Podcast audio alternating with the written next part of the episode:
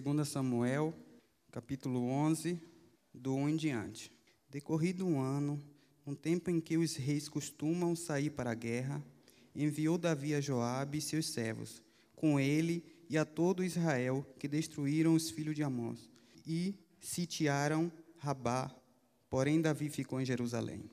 Uma tarde, levantou-se Davi do seu leito e andava passeando no terraço da casa real. Daí viu uma mulher que estava tomando banho, e era ela muito formosa. Davi mandou perguntar quem era. Disse-lhe: É Batseba, filha de Eliã, e mulher de Urias, o heteu. Então enviou Davi mensageiros que o trouxeram. Ela veio e ele se deitou com ela. Tendo-se ela purificado da sua imundícias, voltou para sua casa. A mulher concebeu e mandou dizer a Davi: Estou grávida. Então enviou Davi mensageiro a Joabe, dizendo: Manda-me Urias, o heteu. Joabe enviou Urias a Davi. Vindo, pois, Urias a Davi, perguntou-lhe este como passava Joabe, como se achava o povo e como ia a guerra. Depois disse Davi a Urias: Desce a tua casa e lava os pés. Saindo Urias da casa real, logo se lhe seguiu um presente do rei. Porém, Urias se deitou à porta da casa real com todos os servos do seu senhor, e não desceu para sua casa. Fizeram-nos saber a Davi, dizendo: Urias não desceu à sua casa. Então disse Davi a Urias: Não vem tu de uma jornada?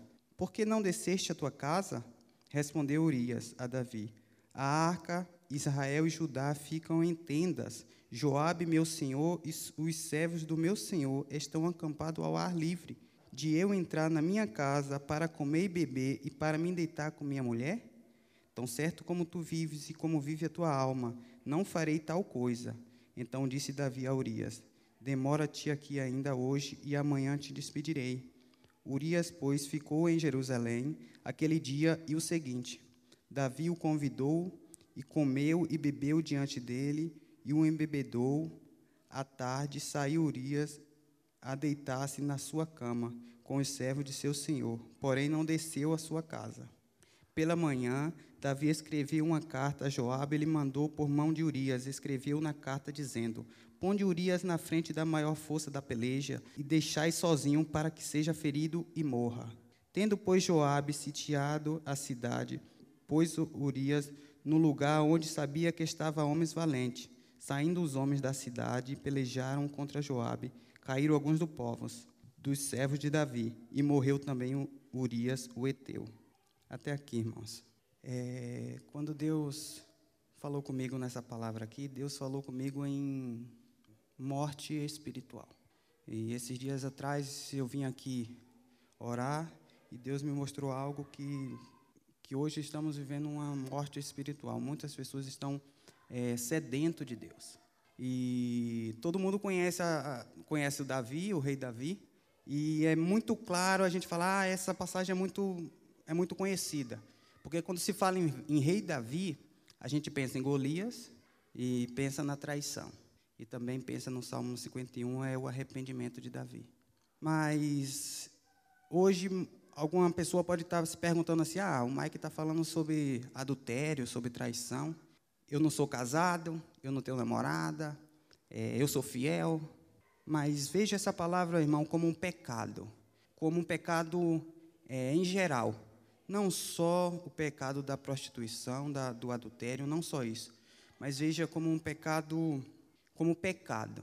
Até porque no decorrer da palavra aqui, Davi não pecou apenas na traição, mas ele maquinou a morte de Urias. Então ele foi assassino também. Morte espiritual.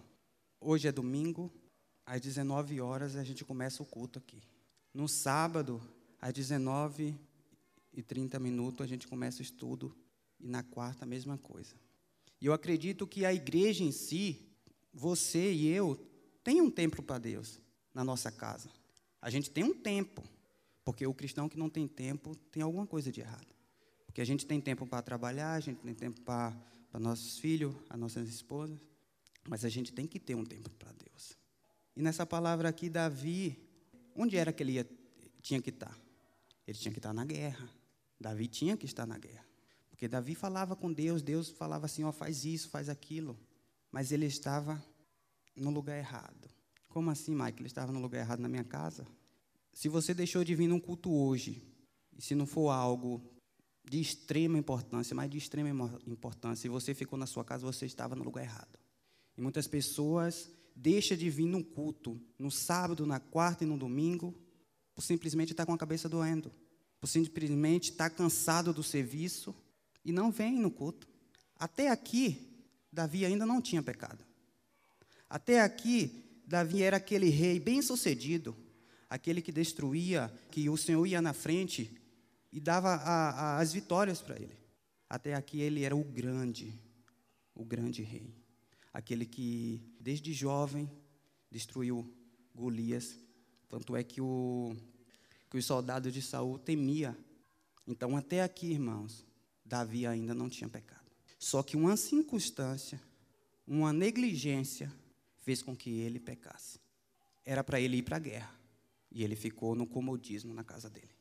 Muitas vezes a gente não recebe algo de Deus porque a gente se acomoda.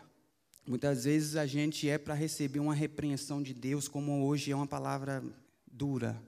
Mas os cristãos de hoje estão, vamos falar no, no popular, está mimimi.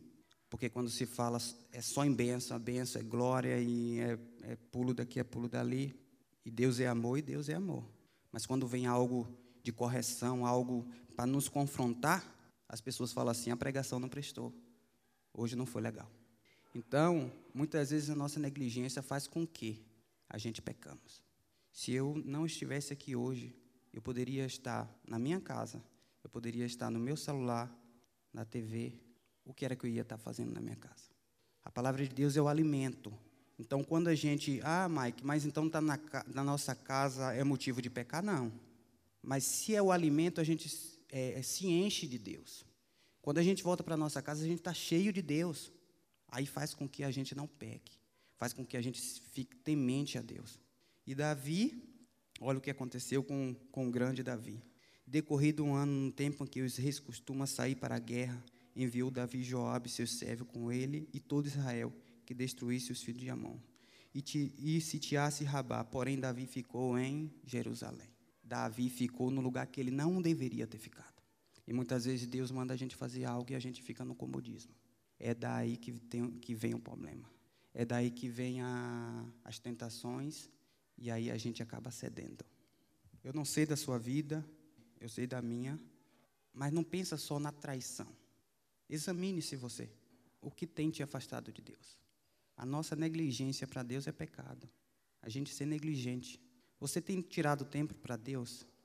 Quando a gente, irmãos, está tudo bem, quando está tudo bem na nossa casa, quando vai tudo bem, o cristão ele, ele reage de duas formas. Quando está tudo bem, tem cristão que vem para a igreja e agradece. Quando está tudo bem, tem cristão que fica no comodismo. Quando está tudo mal, a nossa tendência é buscar a Deus. E a gente começa a buscar e buscar e buscar.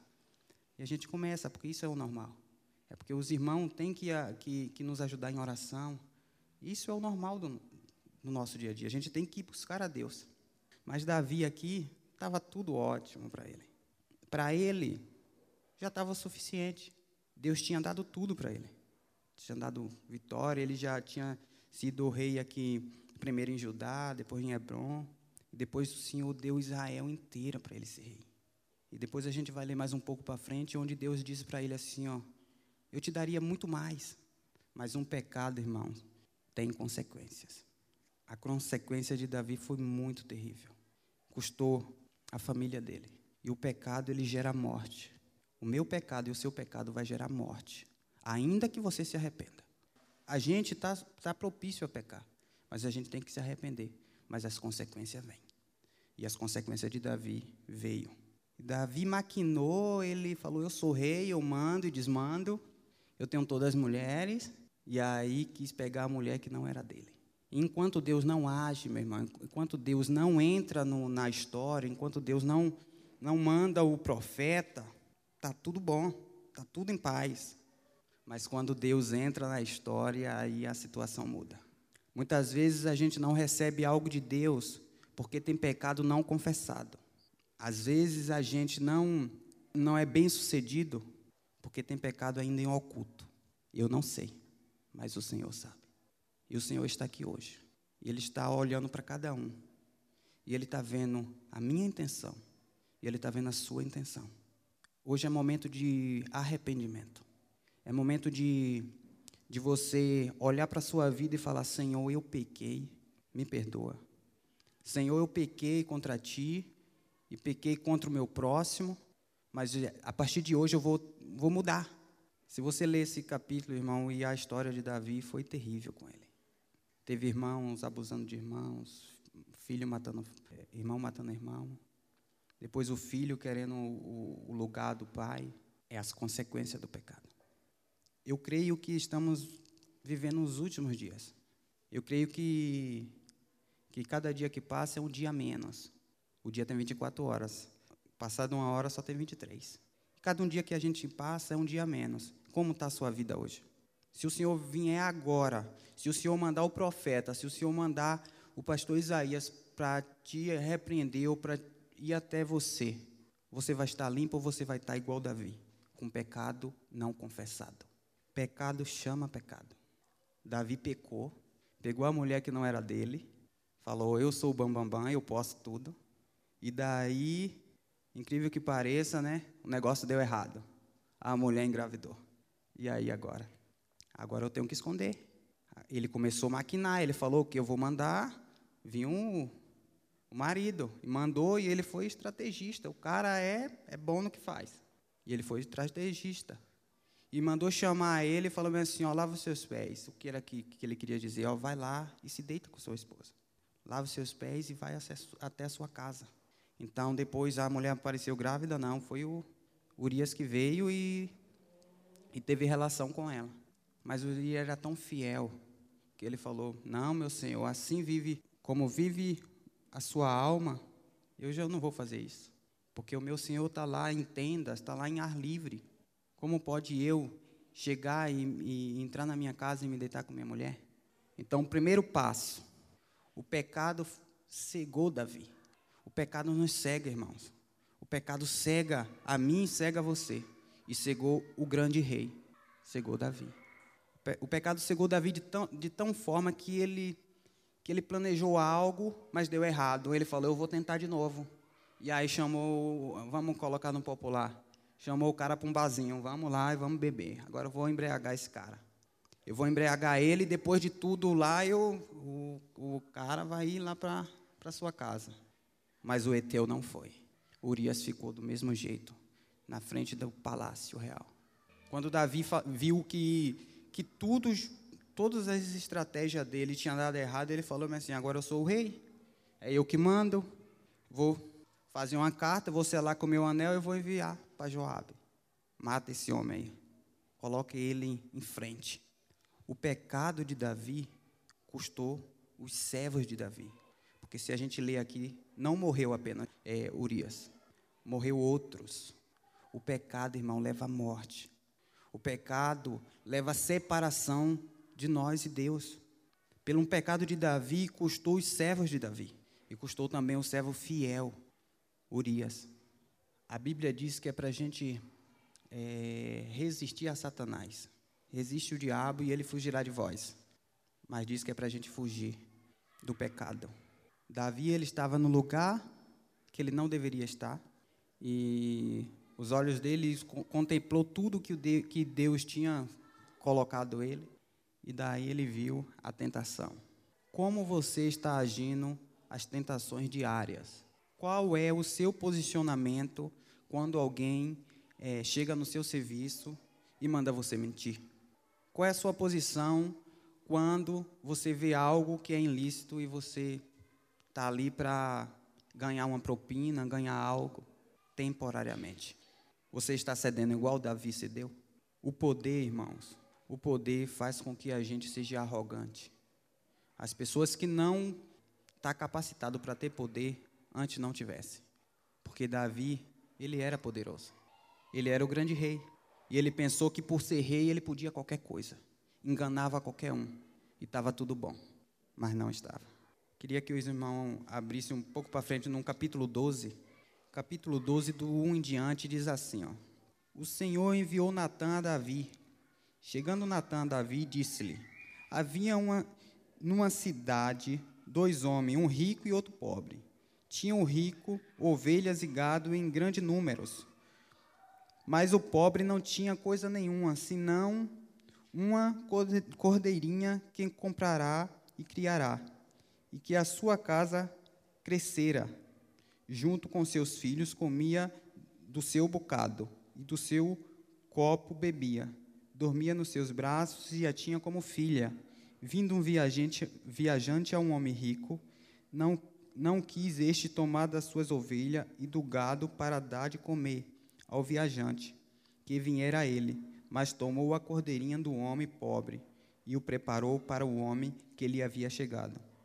Então o furor de Davi se acendeu sobremaneira contra aquele homem e disse a Natã: Tão certo como vive o Senhor, o homem que fez isso deve ser morto e pela cordeirinha restituirá quatro vezes, porque fez tal coisa e porque não se compadeceu. Então disse Natã a Davi: Tu és o homem. Assim diz o Senhor Deus de Israel: Eu te ungi rei sobre Israel e te livrei das mãos de Saul. Deste a casa do teu senhor e as mulheres do teu senhor em teus braços, e também te dei a casa de Israel e de Judá. E se isto for o pouco, eu teria acrescentado e tais coisas. Porque, pois, desprezaste a palavra do Senhor, fazendo o que era mal perante ele? A Urias o Eteu, feriste a espada, e a sua mulher tomaste por mulher, depois de o matar com a espada dos filhos de Amon. Agora, pois, não apartará a espada jamais da casa, da sua casa, porquanto me desprezaste e tomaste a mulher de Urias o Eteu para ser a tua mulher. É, até aqui, irmãos. E daí agora o Senhor entrou na jogada. Agora foi o Senhor que, que enviou o profeta. E daí? Ou a gente vai partir, ou o Senhor vai voltar. Isso aí é certo. Como dois mais dois é quatro. E quando o Senhor vier diante das nossas faces e falar, e agora? O que você fez? Primeiro ponto. O que falta na geração de hoje? Pastores igual Natan, o profeta Natan, que confronta pecado. Se fosse outro, não iria. Falava, o rei Davi vai me matar. Mas Natan chegou diante dele e falou assim: contou uma historinha.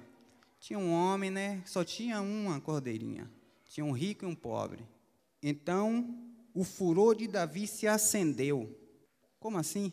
Sabe por quê, irmãos? O pecado nos cega tanto que a gente vê o, os erros dos outros. O pecado nos cega tanto que se um irmão passar aqui e não cumprimentar, é motivo de a gente ficar falando mal. Mas a gente não olha para a nossa própria vida. E Davi aconteceu isso. Ele estava em pecado, se acendeu o furor dele contra outro, sem saber que era ele próprio. O pecado nos cega. A gente acha que, é, que nós somos um bambambam. Bam, bam. Davi, aqui por ser rei, falou: Não, vou. A sentença desse homem que fez isso é morte. E ainda vai ter que restituir quatro vezes. Realmente. A palavra de Deus diz que o pecado gera morte. Davi estava cego. Na hora que o Natan falou assim: Esse homem é você. Como está a nossa vida hoje? Muitas vezes a gente tem trocado a presença de Deus por coisas passageiras. A gente tem trocado a presença de Deus por coisas fúteis. A gente tem trocado a presença de Deus por estar na nossa casa, no nosso comodismo. E quando a gente está no comodismo, mente vazia é a oficina do diabo. Porque quando a gente está no nosso comodismo, quando a gente não está com Deus, a gente maquina coisas erradas. A nossa mente é mal. A, a gente é propício para o mal. Se a gente não tiver com alimento, se a gente não tiver cheio de Deus, cheio do Espírito Santo, certamente a gente vai errar e certamente a gente vai ficar cego com os pecados, assim como Davi ficou aqui. O profeta chegou, ele se acendeu achando que era outro, e era ele mesmo. Aí o profeta diz aqui, ó: Jamais a espada sairá da sua casa. O que você fez na escondida, pode ler um pouco mais para frente. O que você fez na, na, em oculto, o Senhor vai, te fa vai fazer revelado. As suas mulheres vão ficar com outros. É a lei da semeadura. A gente pensa que a gente planta, planta, faz tudo errado e as consequências não vêm. Vai vir, irmãos. As consequências virão. E pior do que as consequências, porque muitas pessoas não, não suportam as consequências do pecado. Tem pessoas que não suportam. Mas pior do que as consequências é quando o Senhor chegar diante da gente e falar assim: Apartai-vos de mim, maldito, que eu não vos conheço. E esse dia está próximo. Esse dia está muito próximo. Ou você pensa que você é eterno aqui neste mundo? Você pensa que é, você vai viver 100, 200 anos? Estamos aqui de passagem, somos passageiros aqui, irmãos. Eu não sei se eu vou chegar na minha casa hoje. É igual aquela parábola que o homem começou a construir celeiros e celeiros e celeiros. O Senhor falou bem assim, ó, tolo, hoje mesmo pedirei sua alma. O pecado gera a morte. Provérbio 28, 13 aqui que diz que aqueles que, que confessam e deixam, é, aqueles que retêm, né, nunca prosperará, mas aquele que confessa e deixa alcançará misericórdia. E o grande enredo dessa passagem aqui, ó, é por isso que Davi foi um homem segundo o coração de Deus. Por quê? Porque na hora que o Natan vai e confronta ele, confronta o pecado dele, fala assim: é você, esse homem. É você que pecou contra Deus. Aí ele cai em si. Aí ele pequei mesmo. O arrependimento de Davi foi tão grande, irmãos, que o próprio profeta diz assim: Mas o Senhor te perdoou. Mas as consequências ele colheu. As consequências vêm quando vêm, tem pessoas que não suportam. Eu e você vai suportar as consequências do pecado. As consequências do pecado pode ser que nos leve ao inferno, irmãos. Davi, ele suportou as consequências do pecado, mas foi trágico. A, pode olhar a vida de Davi como foi, a casa de Davi. Foi, foi trágico. O homem que, que era para ter tudo. E eu, eu amo a Bíblia, sabe por quê? Porque o Senhor não esconde essas coisas. A gente olha para Davi e fala que Davi, o homem segundo o coração de Deus, mas não sabe. Não sabe a história.